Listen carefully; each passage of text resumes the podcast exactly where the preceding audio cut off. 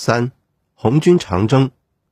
原因：共产国际的指导脱离了中国革命实际，中共中央犯了左倾错误，导致第五次的反围剿失利。经过：一九三四年十月，中央红军从江西瑞金出发，开始长征。一九三五年一月，召开遵义会议，内容为集中全力。解决军事和组织问题，改组中央领导机构，增选毛泽东为中央政治局常委，成立由毛泽东、周恩来、王稼祥组成的三人军事指挥小组。其意义为：开始确立以毛泽东为主要代表的马克思主义正确道路在党中央的领导地位，挽救了党，挽救了红军，挽救了中国革命，是中国共产党。从幼年走向成熟的标志。遵义会议以后，继续长征，四渡赤水，巧渡金沙江，强渡大渡河，飞夺泸定桥，爬雪山，过草地，突破腊子口，进入甘肃。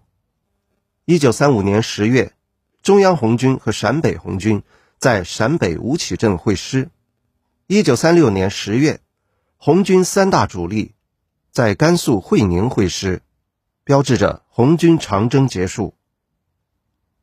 长征的意义，实现了红军的战略大转移，革命中心由南方转移到北方，革命任务由反蒋转为抗日，宣传了中国共产党的政治主张，在沿途播下了革命的种子，鼓舞了人民群众，铸就了长征精神，打开了中国革命的新局面。本节知识点：长征精神。长征精神就是对革命理想和革命事业无比忠诚、坚定不移的信念，就是不怕牺牲、充满乐观、一往无前的英雄气概，就是顾全大局、严守纪律、亲密团结的高尚品德，就是联系群众、艰苦奋斗、全心全意为人民服务的崇高思想。这种精神。